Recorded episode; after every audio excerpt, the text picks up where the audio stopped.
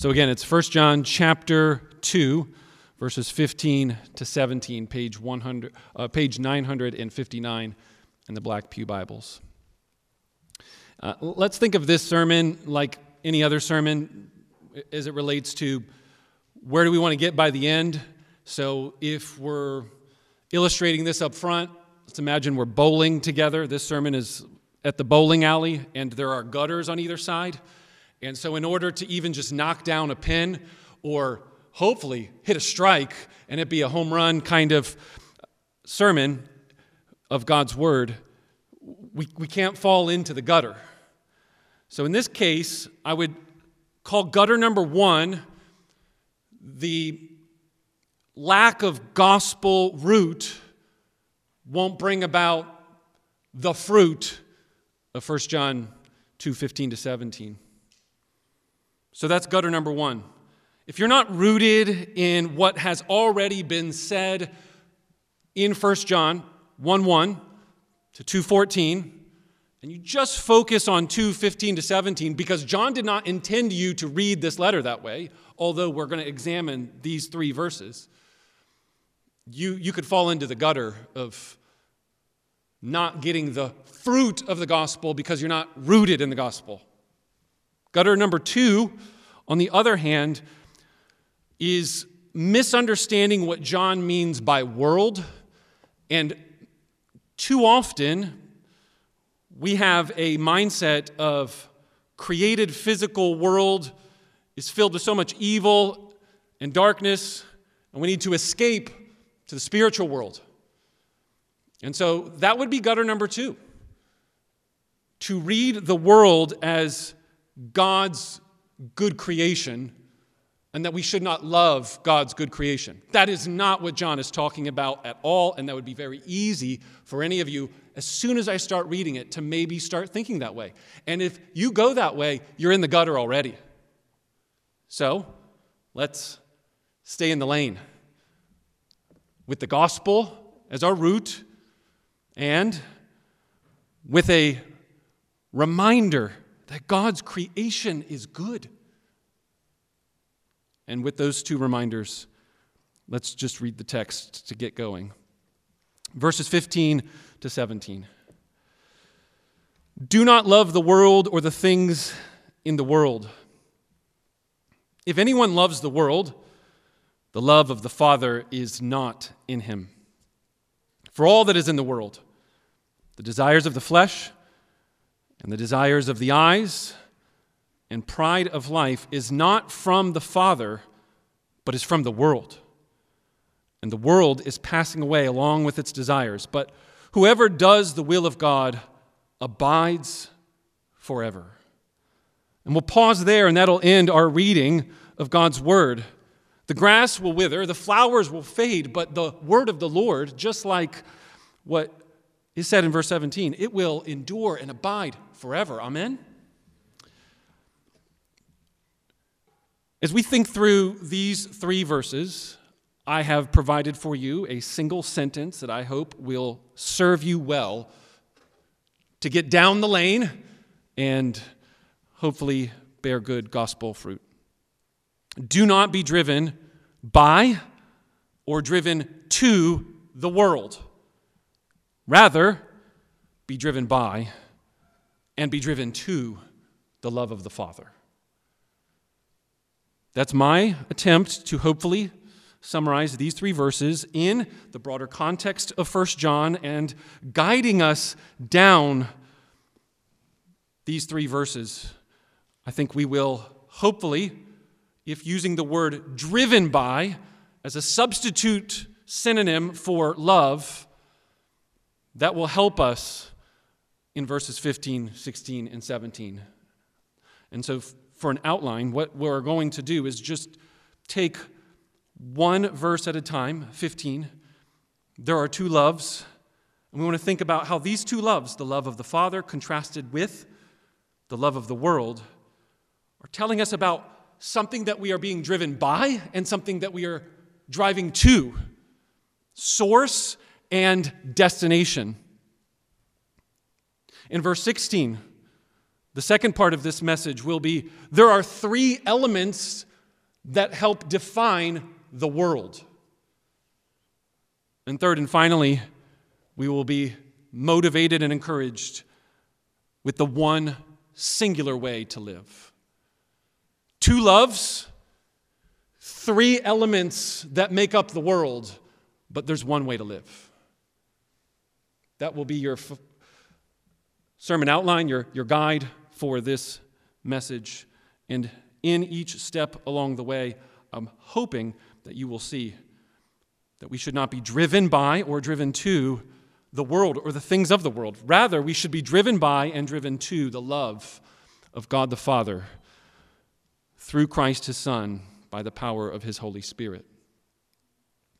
Let's start with verse 15. Do not love the world or the things in the world. If anyone loves the world, the love of the Father is not in him. There's two loves described here a love that is toward the world and a love that is toward the Father. The love, you could even translate the of word there, love for or to the Father. But notice also there's a love that's in. The love of the Father to Him comes from within. That's why it's both driven by and driven to. This is the first time in 1 John that John commands, suggests, tells you to do anything. From 1 John chapter 1 verse 1, carefully, slowly read all the way up to chapter 2 verse 15 and you will notice that there is what is called the imperative tense absent, not there. Just describing Jesus in verses 1 through 4. The Word became flesh. We touched him, heard him, seen him. And this is the message that God is light and in him is no darkness. And we want to walk in the light and walk as Jesus did. But as he says those things, he doesn't tell you, I command you, walk like Jesus. Now, it might be implied for sure. But he doesn't say it that way. He just says, if you're in the light, then you walk in the light. And you can't go around saying, I'm in the light, but then walk in the darkness. It's like, that doesn't make sense. He's describing things from verse 1 of chapter 1 all the way to chapter 2, verse 14. And now we turn a corner. We drop the light imagery. From this point forward in the rest of 1 John, even though he emphatically stated in verse 5 of chapter 1, this is the message. The message is that God is light. He's not going to use the word light again. Instead, what we're going to see is an increased repetition of the word world and love. Which is why last week we separated out for an entire sermon this final concluding section of verses 12 to 14, and I want you to see the relationship between verses 12 through 14 and really all that came before it. And then now this transition point to verse 15. Do not love the world then. Or as I have already alluded to, the root of the gospel message of God's light and love demonstrated through the Son of God, Jesus Christ, that light that has entered into this dark world. We should receive that, walk in it. And if we're walking in it, then we will be compelled to not love the world. And so please think deeply about verses 12 through 14's triads children, fathers, young men. These sets of three, and then notice right in the middle of our text, verse 16, these sets of three desires of the flesh, desires of the eyes, and the pride of life. I think there's a comparison contrast of him saying, I'm writing to you because of my great confidence that you are children, you are fathers, you are young men, you are in the family of God. And then he describes that your sins have already been forgiven. You already now have a personal relationship with the eternal God who is from the beginning. You already now are strong and abiding in God's word and have overcome the evil one. Gospel root and on the basis of these gospel truths, of who God is, what he has already been doing through his son Jesus Christ, he then and only then transitions to, and on the basis of the gospel, we live our lives of not loving the things of the world. So, ditch alley number one. Do not fall into this sermon being primarily and only a here's a bunch of things that you should be doing. However, I think it would be a disservice if we're not really thinking about the applications that flow out from verses 15 to 17. How practical and helpful this instruction is for how we should live. He's telling us how to live in this world. So we should receive that, but not at the exclusion of Him already telling you how Jesus Christ has lived, died, suffered in your place on a cross for the forgiveness of all of your sins, past, present, and future, been buried in the ground, rose from the dead, and they have touched the resurrected Lord. They have verified it as eyewitness testimony. And 1 John chapter 2, 1 and 2, first two verses. Little children, I don't want you to sin, but you should know that even when you do sin as Christians, you have an advocate, Jesus Christ, at the Father's right hand. So, this is what I mean.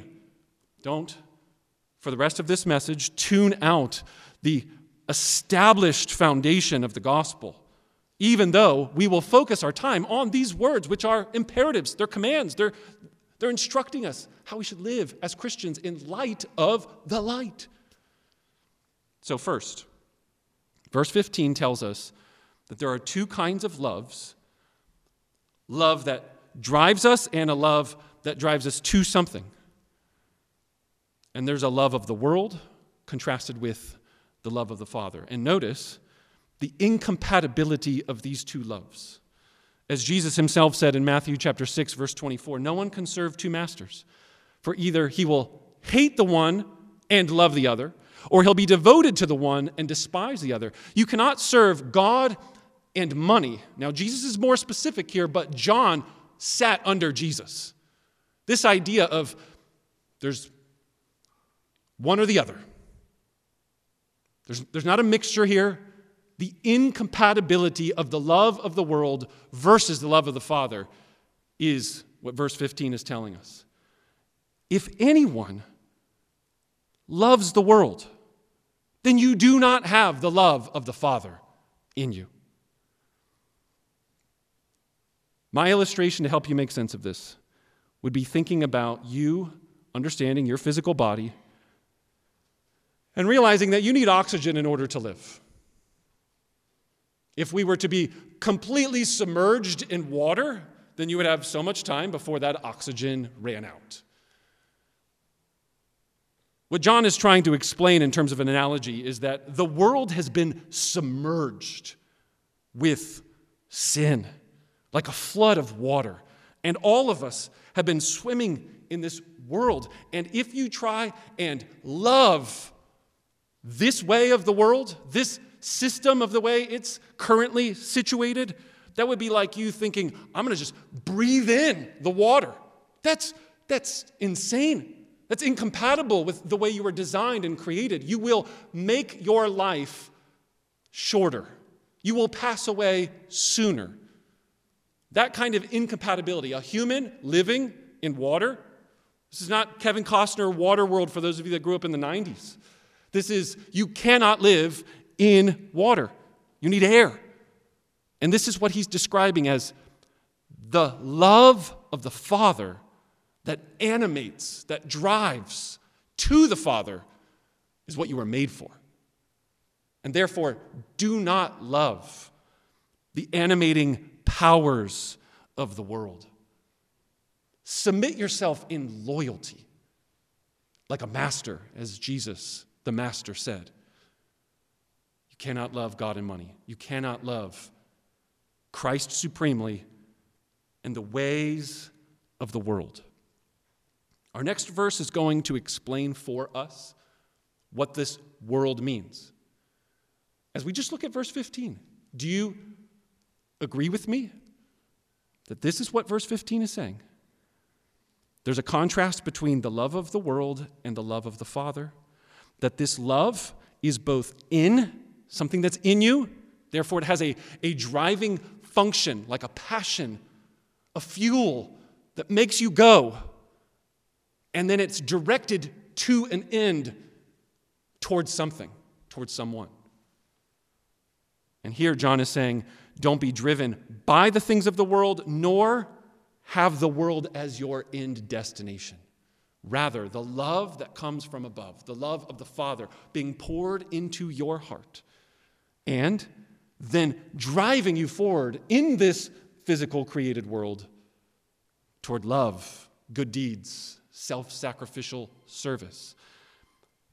It's interesting to me that out of all of the gospel writers, it's only John that describes the outpouring of the Holy Spirit at the end of John's gospel as Jesus himself breathing into his disciples. And I know that this might be somewhat strange, but if we're swallowed up in the just filth of the water of the flood of this world, in its ways, its systems, its institutions, its people, and they're just drinking it in in foolishness, not just drink, but breathing it in to their destruction. It's as if God crashed into the water like somebody that's about to pass out and then drowned to death. And then he comes and gives mouth to mouth resuscitation, breathes life into you. And even though it's temporary and your body will physically die, that is a momentary picture of the life that he's breathing out into us. And that's described not as just oxygen, but as the love of the Father. The Father's love is like the breath that goes out into you and animates your physical body.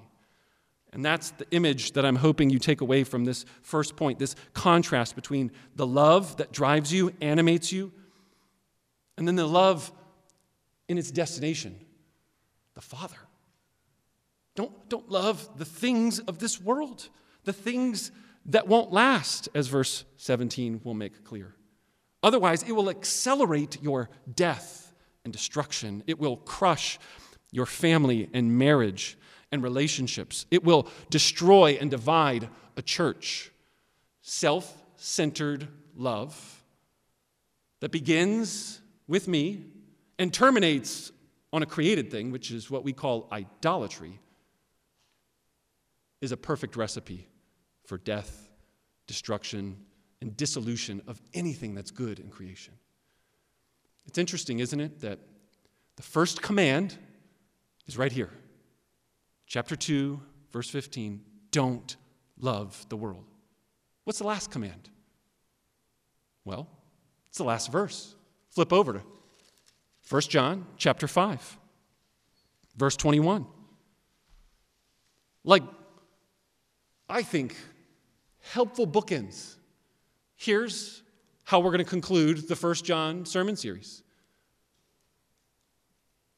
Verse 21 Little children, keep yourselves from idols. Now, idolatry is not a word that John's going to use repeatedly, so it's almost like out of nowhere you might think, idolatry, keep yourselves from idols. Since when did he talk about that? Did somebody tack that on at the end did somebody manipulate these letters and manuscripts? No. You should understand verse 15 as saying, Do not take the good things of the created world and turn them into the affections of your love, the, the idolatry of having your heart's desire terminate right here on a created thing. Rather, let the good created world, including your human body and all of the things that revolve around living and moving, let them have a Godward trajectory. If you're here today and you're not a Christian, I want, want you to hopefully understand that when we use the word gospel, we understand that the good news of the Christian faith is this God made a very good world. But we as humans, we have taken the raw materials of this created world, and we have abused it, misused it for our own selfish ends, fleeting pleasures, and desires. And then this is why we've died. This is why death exists. This is the definition of the wages of our sin is death. But the good news, which is why we call gospel good news, because that's what it means, is that the gift of God is eternal life in Christ Jesus. He has rescued us not from physical material world, but he's rescued us from this broken, fallen condition of sin. And that's why he came and died on the cross. You too can have now the breath of life. Even though the world is swallowed up in all kinds of sin and darkness, light can come into your heart. Light can come into a community. Already now, you can have life like oxygen help you live for the remaining days until Christ returns, and then all of the sin and evil and darkness and the, the waters recede. We put our hope in that rather than trying our best to make the most of these limited, finite breaths underwater. So I hope you would see that there is a basic move of two kinds of love. Every single one of us in this room, we have been made and created by God as the engine that drives us as humans. That engine could be summarized as love. So then, is your love a worldly love that terminates on worldly things? Or is that love actually from the Father, directed back to the Father? in an ever increasing cycle of infinite joy, hope, and increased love. That's point one. There's two kinds of love. And you need to choose today. Are you living and pursuing and being driven by the love of the world versus the love of the Father?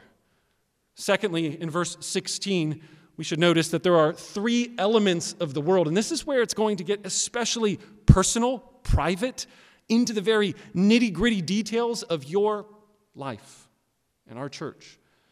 Verse 16 For all that is in the world, the desires of the flesh, and the desires of the eyes, and the pride of life, is not from the Father, but it's from the world.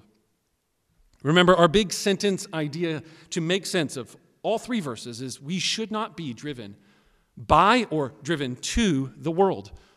Rather, we should be driven by and be driven to God, by the love that God has shown us, by the Father sending His Son and empowering us now with His Spirit in us. As we move to verse 16, we should notice that John is even more explicit about the inness, the inwardness of the worldly desires that are manifest in the way that we live. So, again, the idea here, gutter number two, is that you would think that John is talking about freedom from a created physical world, that salvation is ultimately about escaping our physical bodies. A, a, a normal caricature, a, a misunderstanding of the Christian faith is that, well, salvation is about going to heaven when my physical body dies and escaping this physical world to live in a spiritual form for the rest of my existence. Interestingly enough, that's the very thing that people left the church in this First John community because they believed in a spiritual salvation and not a physical one. He starts out what he says in chapter 1, verses 1 through 4 to say, guys, why did Jesus, the Son of God, take on human flesh if the whole point was to escape the flesh? No, he is right now ascended in bodily flesh. This is not a contrast between created physical things and non created things. It's about the desires that drive you and animate the way you live in the created world. So, in the very beginning of the Bible, Genesis chapter 2, God takes dust, clay, and he forms it, and then he breathes life. In Genesis chapter 2, verses 6 and 7, Dust and the divine breath of God animates and gives life and should then reflect the rule and the love of God throughout the whole world. That's the starting point of the Bible. Humans were made by the dust of the ground and the divine breath that gives them life. However, as we have seen, sin entered into the world and caused us to turn from God, turn in on creation, exchange the truths about God that are plain and obvious to us for idolatry, worshiping created things rather than the Creator. And so in verse 16, there are three elements of the world. And notice that none of them are saying the real problem here is the physicality of the world. All three of them are talking about this inner driving force. First, the lust of the flesh. Second, the lust of the eyes. Third, the pride of life. Let's take them one at a time. First, John says we should not love the world or the things of the world. What are the things of the world? The things of the world are the manifestations, both physically and spiritually.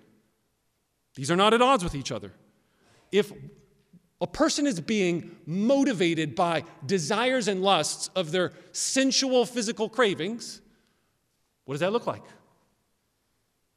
It's not just mental, spiritual stuff, it actually produces behavior, creates actions.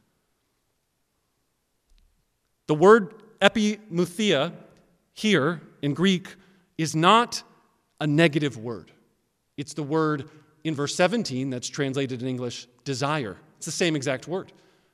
I think it would be better for all of you to think that this word for lust is about passion driving force, something that compels me to do something. Is that good or bad? That's just reality. You are being driven by some kind of love, some kind of affection. The question is is it short term, fleeting cravings of just the physical flesh? As if my soul's satisfaction, my deepest longings could be satisfied with food. Physical cravings being satisfied, appetites. That's often the way many people try and capture the essence of this first element of the world cravings, appetites, pleasures. The pleasures of this world, especially as in light of what we're about to find in verse 17, how fleeting and short they are. Have you ever had an amazing gourmet meal and then got hungry again? Have you ever had a euphoric experience at a, at a concert only to realize that you were hungry for more, for bigger, for better, for louder, for cooler? Have you ever noticed this tendency, not just in your own heart, but in society? We started with a small screen, iPhone, and now it gets bigger and sharper and cooler. And regardless of its functionality, we've got to have it. From year to year to year, this craving of the flesh for more should reveal to all of us it's not satisfying the reason we were made. The sense of satisfaction where you feel completely full, not just physically, but holistically full. Like, I could have no more, and I am content. And at the same time, still be driven to love and give and pour oneself out. This is going to be the marked difference between a, a craving of the sinful, worldly flesh versus the one that is driven by the love of God, contentedness, the sense of peace the desire to share and give. Earlier this week, I was meeting with a group of church members, and we were discussing whether or not the end of the world was coming. And a comment was made about stockpiling canned goods, getting your bunker ready, doomsday. Do you guys know what I'm talking about? These sort of ideas and thoughts? I have no predictions to make, in case any of you are wondering today. Is today the day? Is this the day where we turn the corner at Embassy Church and Phill makes a prophetic prophecy of the end of the world? It is not. Rather, I said, I have no specific commendation nor condemning if someone would like to stockpile canned goods for certain reasons based on things they see in the economy or the way they're reading the world, they are free, especially if they're not going to get themselves into crazy amounts of debt or, or steal to, to do it. Let, let's just say some of you are doing this in the, in the room. That's a behavior. Is it being driven by the desire that if doomsday's right and you have accurately predicted the end of the world, you're going to do so to share, to love, to bring people in? Or is it the me and mine? Do you see the difference between two actions that are the exact same on the surface, but one is being driven by preservation for me, and the other for generous providing for others? You could probably think of a thousand more practical daily examples, and that's what I would encourage you to think about as it relates to the difference between the love of the Father animating a person, a created being, and that expressing itself in the world versus the love of the world and it expressing itself in selfishness, terminating and ending on temporary, finite pleasures. The second element of the world is the lust, the desire, the passion of the eyes.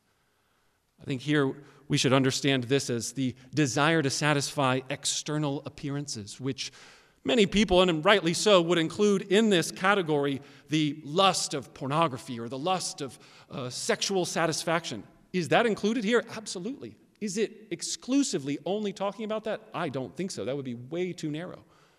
This has to do with anything about beauty, the fear of man's approval, of wanting to look a certain way.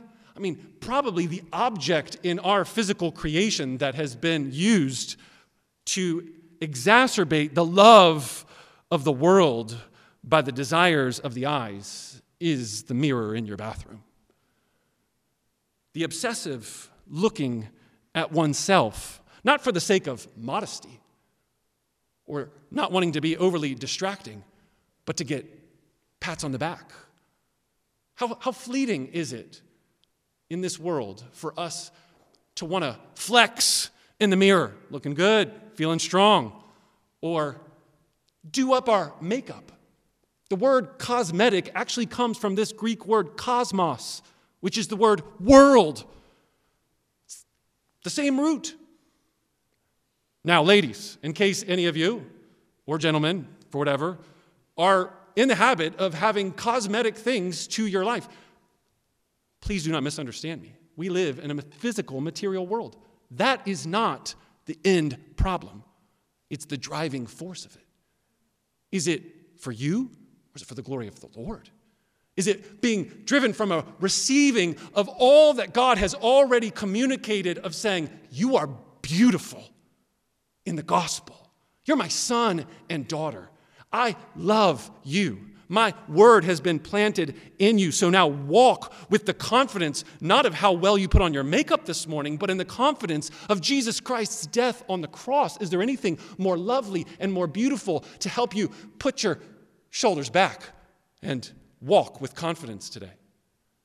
The desire of the eyes is that envy, that looking out and never being satisfied with what you see in your life as you compare it with the others. Many people say this is essentially covetousness, coveting what my neighbor has, purchasing way more than I can afford because I would like to impress that lady or that guy, that coworker, feeling like I'm trying to keep up with the materialism of America.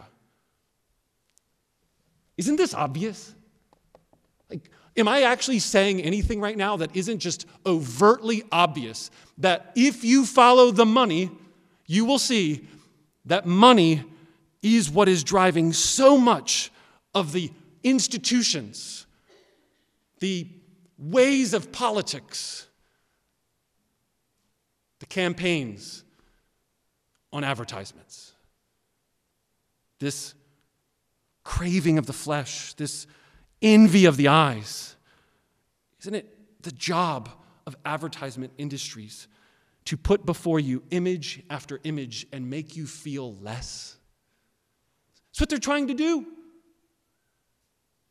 So don't be duped by those inadequate, self centered, dead end loves. Don't be driven by them and don't be driven to them. Receive the love of God the Father in Christ the Son and walk in the fullness of the Spirit by having your eyes set not on earthly things, but on the reigning, ruling, ascended, created God man, Jesus Christ. And know that He will make all things right, including your aging, decaying, slowly fading physical body and this world as we currently see it in all of its manifestations, both individually, socially, in families, churches, institutions, but then even just more corporately as it relates to the rest of the cosmic universe. Element number three. We've discussed that there are two lusts. There's a lust in the craving of this flesh, then there is the lust of the eyes, finally, the pride of, I think, a better translation, the pride of one's possessions. The third and final element of the world is, is not the pride of, of life as it relates to, well, I'm proud that I'm alive, or I'm proud that I exist. The word bios here, that we get our word biology from, is actually what is described. And it's probably better to realize it as it's used even in 1 John chapter 3, verse 16 and 17. The, the world's goods the things of the world, the material possessions that you have. And notice that in 1 John 3 16 and 17, he says, You should share those things. You can't say, I have the love of the Father in me, and then you don't generously share with your brother and sister. Like, these are incompatible. These are two different loves. And so here it's the pride of power, the pride of security, the being driven to feeling contented because you have enough money in your bank account because you feel safe about the locks on your, your door and the security system that you have installed, the endless things that you could point to that say, I have a sense of confidence of moving around this world because, and then you fill in the blank. If you have locks on your car and you hit the button on your way into church today, I am not condemning you for saying that you did that. That is, if all of us should go around and not act like evil isn't rampant, and that we all probably should lock your doors in your house and in your car. I love this one pastor, theologian, evangelist. He says, if you want to convince a room full of non Christians that there's sin in the world, just ask all of them, hey, what's in your pocket or purse? Keys. Why? Because you don't trust people, because there's sin. The point here is more of, is that your ultimate trust? Is that you navigating the world in wisdom, or is that you putting your hopes and your trusts in the things of the world? Whatever we can offer here on this earth that doesn't last. And so, therefore, understand this little triad of desires of the flesh, the coveting, covetous eyes, the pride of our possessions, are all these three elements that show that there is a way of living and moving in this world where you're being driven by something. And then that will manifest itself in the things you say, the actions of how you live, the way you spend your money, how you organize your calendar. And John wants to make it clear for all of us that the world here is not created things that need to be removed from our life.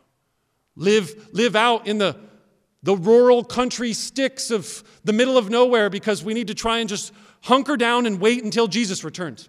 That, that's nowhere in the New Testament. Rather, walk, move, live, eat, drink, socialize, schedule your calendar, and go about your life being driven by the love of the Father. There's one way to live, and that's what verse 17 says. And the world is passing away along with its desires, but whoever does the will of God abides forever. Brothers and sisters, if you're a Christian, it's because you have been driven by the power of the Holy Spirit, which is the love of God in Christ Jesus being poured into your heart and driving you to the eternal love of the triune God. It creates a, a beautiful cyclical circle every single Sunday where we receive the bread and the cup. We receive Christ. We take it in. We receive God's word and we let it abide in us. And then we go out and then we serve and love. And then we get it again and again. At, at bare minimum on Sundays, but obviously you all should know. Tonight, before you go to bed, there's the opportunity to sit at your bedside, kneel on the ground, and live in a posture of humble, dependent prayer in accordance to say, May your kingdom come and may your will be done because all I want to do is hallow your name. So, God, I give my life, my week to you. Do that. Live that way. Practically, pray the way Jesus taught you to pray. I'm not, I'm not here to live for just short term, temporary gains. I'm here to be driven and fueled by the love that lasts, a love that keeps infinitely pouring out, and it will never leave me in this state of just deep emptiness. Oh, how many of you are here today because you have experienced the rock bottom emptiness of the other way to live, the loves of this world, and how fleeting and short lived those joys are.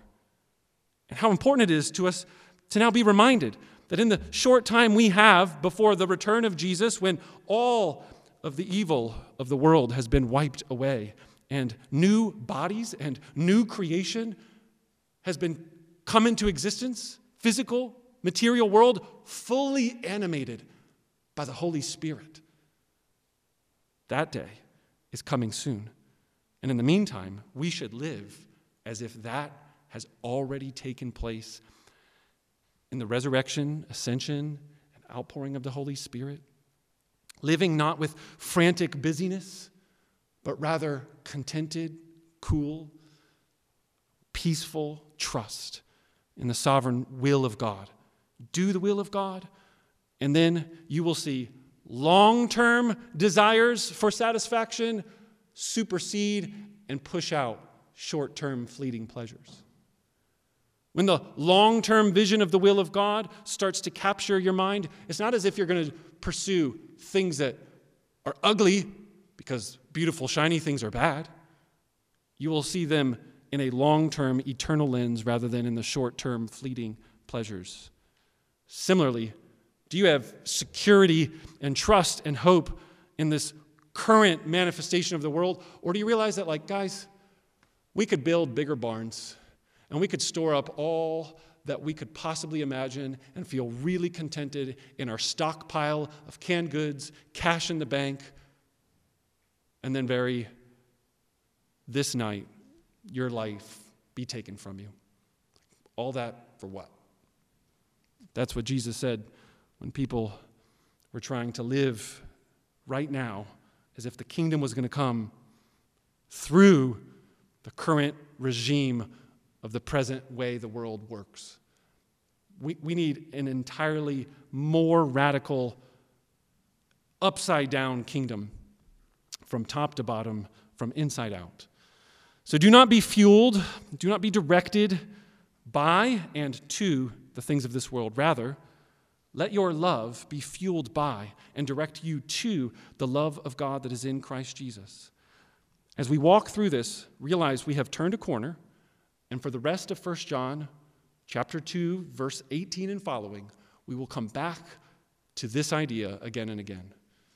And he will, thankfully, not just leave the gospel to the first section of the 1 John, he will tell us, 1 John chapter 4, you can only love because he first loved us by sending his son because of his great love for the world.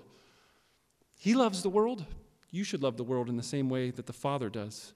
He loves his creation, so you should love his creation. You should receive the love that he has demonstrated by self sacrificially serving us. And may that humble, sacrificial love be the very clear center of what animates us as individuals and us as churches. And in that, I think we should close in prayer, thanking God for this word and encouraging us to live in light of it. Let's pray together.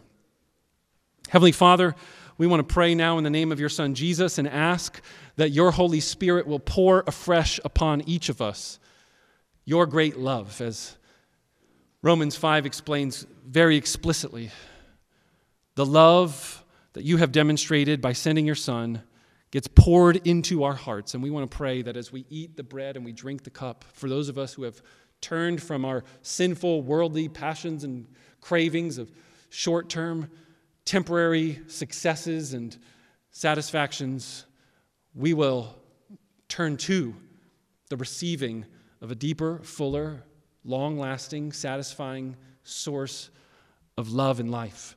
And I pray that we would be animated with actions and words and deeds.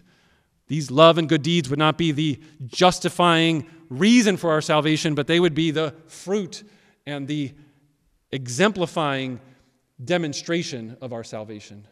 So, Lord, protect us now as we move on from here to not fall into either of these temptations and gutters of making little of this good created world or making little of what you've done for us in Christ as we try and seek to live faithfully in this world. Help us now in Jesus' name we pray. Amen.